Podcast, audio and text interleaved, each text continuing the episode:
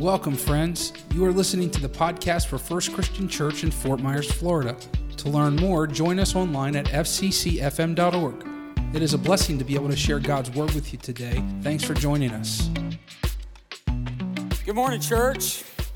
It is so great to see you here this morning. I am happy to be with you as we kick off a new sermon series today on forgiveness called Work in Progress, that takes us through several stories of Jesus and his connection with various sinful people. And while I decided on this series more than 6 months ago, I had no idea that we would kick it off the very same week that nearly all the news headlines revolve around the idea of debt forgiveness, and particularly student debt forgiveness. And so I just wonder, as we kick off this series that's taking us up to Easter, have you ever had anyone forgive you of any of your debts? During the first wave of the COVID crisis, like most other businesses and churches, we had to temporarily close the doors of the church I led in Illinois. And it was a scary time. Just think back. Remember, we didn't know anything about the disease, but we knew it was dangerous. But we weren't just concerned with the health effects of the disease, but also the financial fallout. Would businesses fail? Would workers get paid? Would the economy crash? Would churches across the country go bankrupt?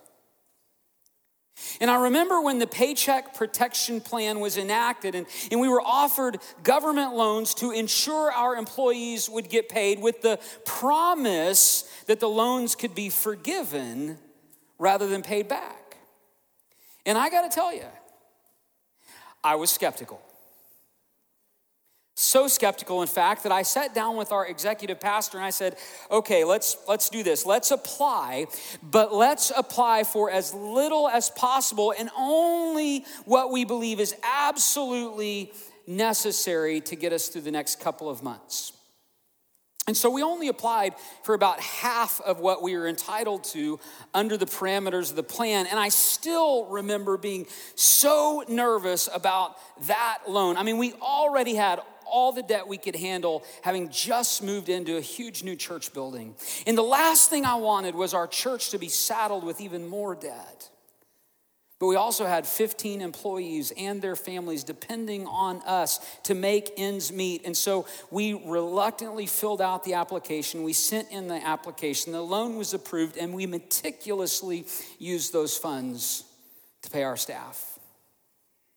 And if I remember correctly, it was after about 6 months, we were required again to make another application, this time for the forgiveness of the debt. And we sent it in and we held our breath, just hoping upon hope and praying that it would be forgiven. And the day our executive pastor walked into my office and he announced the loan had been forgiven. It's like a heavy load was lifted off of my shoulders. And I remember thinking, why didn't we apply for the whole amount?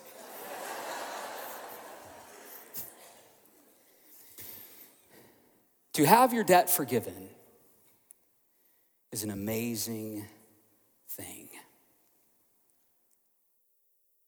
You've probably never heard of Jerry Ashton or Craig Antico, but the two men spent decades as debt collectors, hounding people to pay their medical bills. It was their job. It was their career. Even though it wasn't fun, it wasn't fulfilling, it's how they earned a living, and they did it really well. Until they decided it would be a lot more fun to pay off people's debts instead of collecting their debts. And so they started a charity called RIP Medical Debt, where they would buy up medical debt for pennies on the dollar and then forgive it.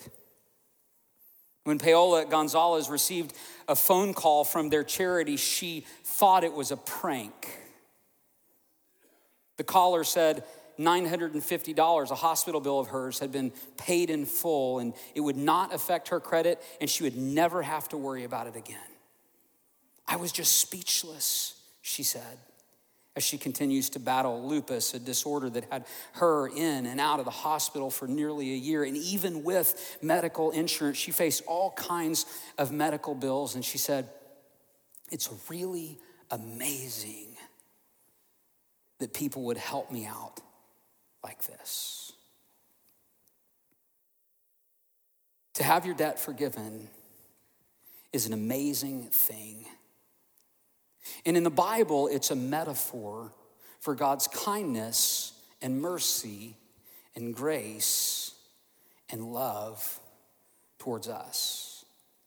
I mean, it's not just a metaphor. There was literally a provision in the law of Moses called Jubilee that every 50th year on the Day of Atonement, which is an annual holiday in Israel, all debts were canceled. And I mean all of them.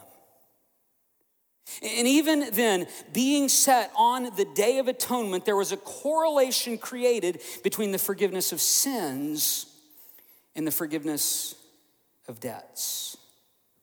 Jesus himself made the same correlation in the Lord's Prayer in Matthew 6:12. The Greek language uses the word for debts instead of sins when Jesus instructed us to pray, forgive us our debts, as we have also forgiven our debtors. You see, Jesus wants us to understand forgiveness is amazing, yet costly. And it's one thing to say to someone, well, I forgive you of something you did to me. It can be another thing, quite another thing altogether, to say, that $5,000 that I loaned you, forget it. It's forgiven. And yet that's exactly what Jesus does for the sinful woman in Luke chapter 7. If you have your Bible apps, go ahead and get those opened up. Or if you have your Bibles, get those out. If you're taking notes, we're beginning in verse 36 of Luke chapter 7. Here's what it says. When one of the Pharisees invited Jesus to have dinner with him, Jesus went to the Pharisee's house and reclined at the table. Now, this is early on in the ministry of Jesus. This is in the first phase of Jesus' public ministry, when his popularity is growing and he's attracting a large following, and the establishment, both religious and political, are starting to notice him. And they're not quite sure what to think about him. And so in John chapter 3, another story, one of the establishment leaders named Nicodemus, not wanting people to get the wrong idea and think he too is a disciple, he checked Jesus out under the cover of night. But here in Luke chapter 7, another one of the establishment leaders, a man named Simon, invited Jesus into his home for a meal. Now, both men, Nicodemus and Simon, were of the politico-religious party called the Pharisees. And Jesus' interaction with Nicodemus in John chapter 3 seemed to be a positive one, but Jesus' interaction with Simon here in Luke chapter 7, not so much. Verses 37 and 38. A woman in that town who had lived a sinful life learned that Jesus was eating at the Pharisee's house, and so she came there with an alabaster jar of perfume. And as she stood behind him at his feet weeping, she began to wet his feet with her tears. And then she wiped them with her hair. She kissed them and poured perfume on them. And this was a very public meal. In fact, it was not at all uncommon for an entire village to know when a special guest was in town, or when an established leader was putting on a dinner party for a special guest. And there actually seems to be numerous times throughout the gospel when Jesus and his disciples were invited to someone's home for a meal. And whenever it was done by an establishment leader, it was almost always part of a larger vetting process. The establishment leader was wondering, who is this guy with all these followers? And what's he teaching, and what's he doing, and what's he all about? And is he a good teacher, or is he a heretic? Does he agree more with us or that other political party? And so the villagers, they would be very interested in this meal. Do our leaders like Jesus? Do they agree with Jesus? Are we allowed to follow Jesus? What are they going to ask Jesus? How will Jesus answer their questions?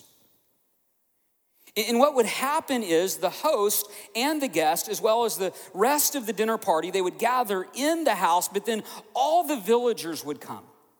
And they would gather around the house, and they would watch and listen through the closed doors, or the open doors and the open windows. And in this particular instance, one of the villagers, we only know her as a woman who had lived a sinful life. She heard that Jesus was there, and she went to see him with an alabaster jar of perfume to wash and anoint his feet.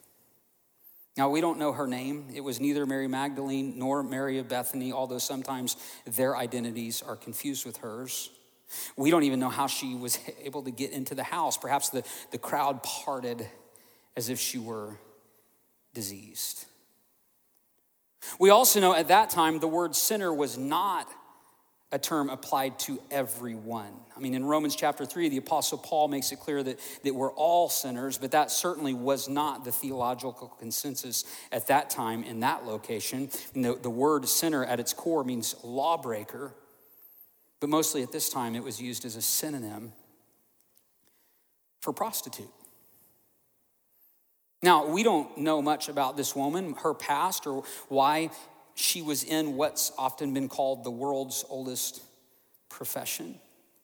Did she simply choose it, or was she born into it? Some prostitutes were trafficked from birth throughout their life. Others were molested in childhood, and they were wrongly considered damaged goods, and because of that were unable to ever marry. And without a husband, they were unable to find any source of income and resorted to prostitution just to survive. Then there were still others who were widows who had not been redeemed by a family member. That was a legal issue. And so they were in the same shoes as those who had been molested, merely trying to survive without another source of income. Women living in the first century, and especially in Israel, had very few rights to begin with. This woman had even fewer. Along with slaves, prostitutes were the lowest level of that society. And while her profession was not illegal in Israel, prostitutes had no social or legal standing, and neither they nor their children were permitted to worship with the assembly. Nevertheless, this woman somehow finds her way into the Pharisee's home to Jesus, who is reclining at the dinner table, and there she begins to weep, and with her tears mixed with perfume, one of the tools of her trade, she washes Jesus' feet. Verse 39. When the Pharisee who invited Jesus saw this, he said to himself, "If this man were a prophet, he would know who is touching him and the kind of woman that she is, a sinner." Remember, the Pharisee is vetting Jesus, and oh, by the way, Jesus is not making a good impression. And Jesus knows he's being vetted, and Jesus knows he's being judged, and so Jesus tells a story. He tells a parable to elicit another, perhaps better judgment. Verses 40 through 43. Jesus answered him, "Simon, I have something to tell you." "Tell me, teacher," he said. "Two people owed money to a certain moneylender. One owed him 500 denarii, the other 50. Neither of them had the money to pay him back, so he forgave the debts of both. Now, which of them will love him more?" Simon replied, "I suppose the one who had the bigger debt forgiven." "You have judged correctly," Jesus said. As he often does in his ministry, Jesus uses a debt cancellation metaphor to teach us something about forgiveness. And what is it that he teaches us? Well, he teaches us that forgiveness is amazing and forgiveness is profound in that it created love. And yet he's also reminding us that forgiveness is incredibly costly. Oh, by the way, the hero of the parable is the moneylender who forgave the debts. I mean, the debt forgiveness cost the moneylender 550 denarii, 550 days' wages, 50 from one borrower, 500 for the other. And so think about it like this. Forgiving those debts cost that money lender nearly 2 years of salary. Nearly 2 years. Just think about what that would mean for you. Would you be willing to give up nearly 2 years of salary to forgive someone?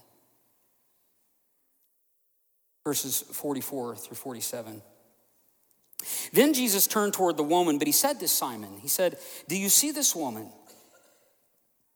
I came into your house and you did not give me any water for my feet, but she wet my hair with her tears and wiped them with her hair. You did not give me a kiss, but this woman from the time I entered has not stopped kissing my feet. You did not put oil on my head, but she has poured perfume on my feet. Therefore, I tell you, her many sins have been forgiven as her great love has shown.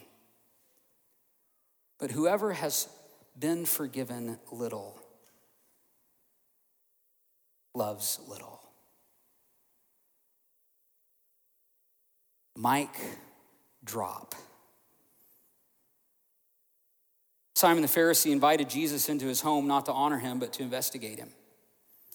This is not a warm welcome for Jesus. This is a slap in the face to Jesus. Simon doesn't want anyone to think he's impressed with Jesus.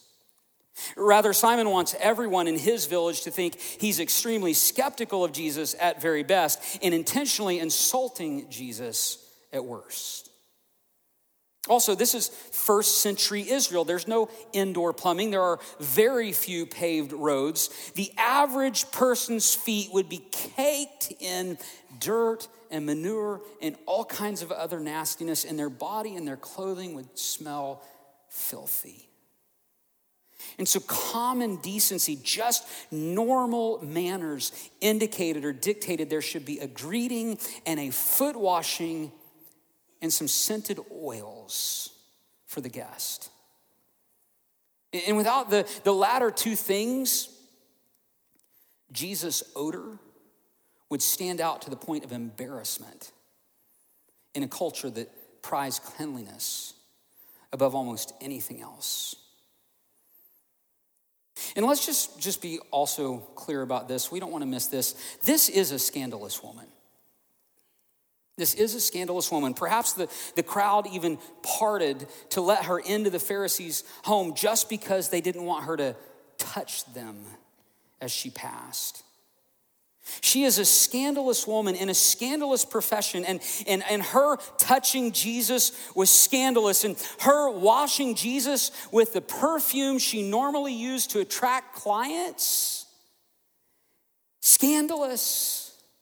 Her kissing Jesus repeatedly, he said she hadn't stopped kissing him since she came in. That's scandalous, but please don't miss this. Yes, this scandalous woman did scandalous things, but Jesus was far more scandalized by Simon the Pharisee's lack of kindness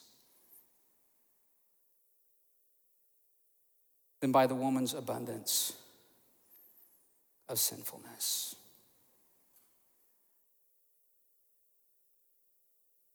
And so he forgave her as she approached him with the grief she felt over her many sins and with the faith that he would love her and accept her despite them all. Verses 48 through 50. Then Jesus said to her, "Your sins are forgiven."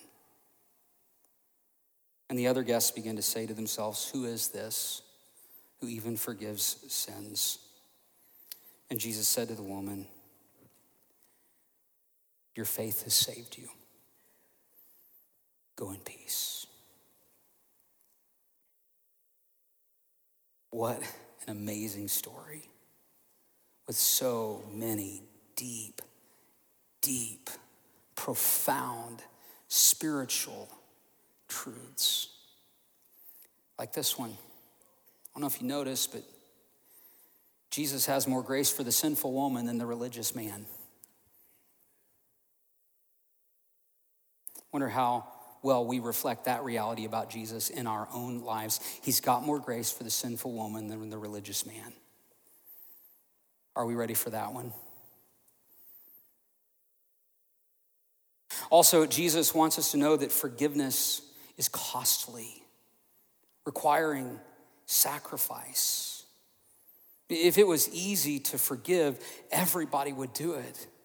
But it's not easy. It's costly. It's sacrificial. I've heard people say, forgiveness is free. No, forgiveness is not free. Somebody is always paying the price for forgiveness. Another thing that Jesus wants us to know is that forgiveness changes things. It does. Forgiveness changes past failure into future potential. Forgiveness changes people. Forgiveness changes relationships. It changes all the dynamics. Forgiveness changes things. I want to be very clear here and say that there's always a calling when forgiveness is involved. There's always a calling to something better. There's another story in the Bible, the woman caught in adultery in John chapter 8. Jesus saved her from execution. He told the religious leaders, whoever is without sin, cast the first stone. And after that, those religious leaders, at least for the moment, they left her alone. But Jesus didn't leave her alone.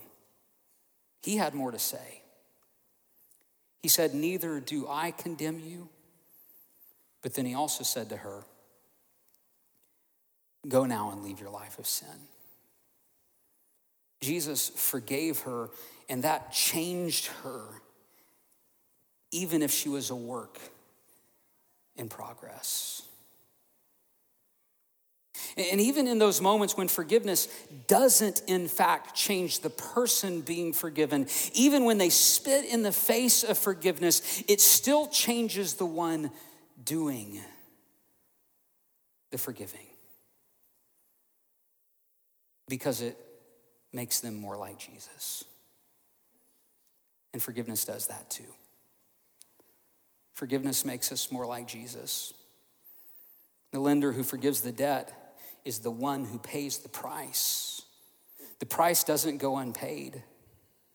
To sin is to break God's law, and there's penalty for breaking God's law. The wages of sin, the penalty for sin is death. Jesus paid that penalty for us on the cross. When we forgive others, we walk in the footsteps of Jesus. In church, there are none better, none more worthy to walk in. Forgiveness changes us and makes us more like Jesus, even when those we forgive refuse to change. But what about those who are willing to change? What happens to them? Here's the answer. They love much. That's what forgiven people do. Forgiven people love much.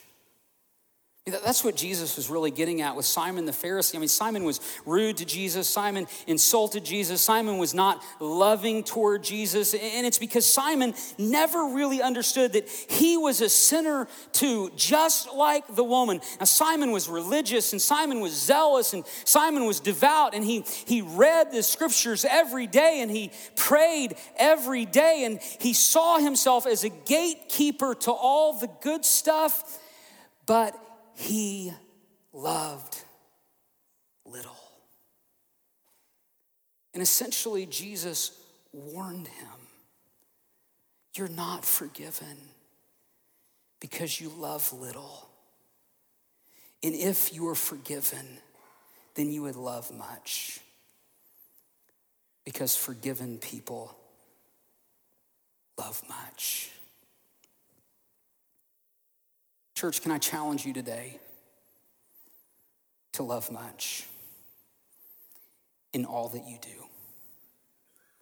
As a forgiven people, if I could leave you with any takeaway for today, it would simply be to love much, because forgiven people love much. Can I challenge you? Can I encourage you? Can I inspire you somehow to love much, to love the Lord your God with everything you've got, and to love your neighbor as yourself? Can I challenge you today to love much? Can I ask you to love your enemy and your adversary, to love the sinner as much as the saint?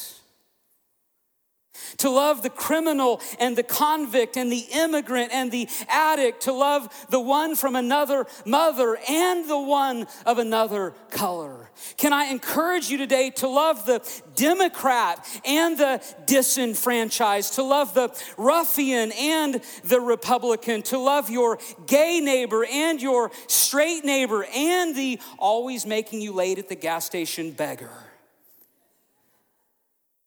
Can I just remind you, as a sinner saved by grace, as just another flawed Christ follower in the same race,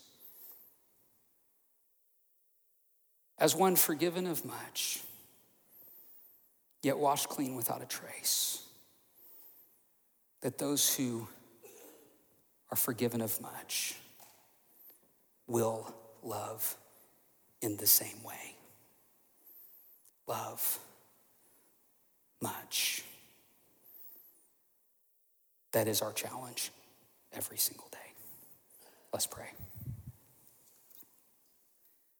Heavenly Father, help us to love much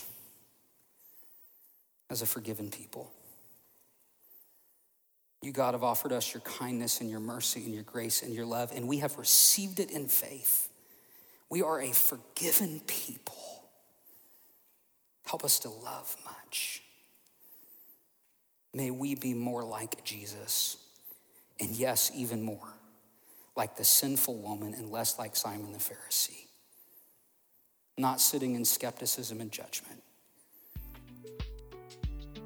but loving much. We pray this message has been a blessing to you. If we can pray for you or encourage you in any capacity, please let us know at FCCFM.org.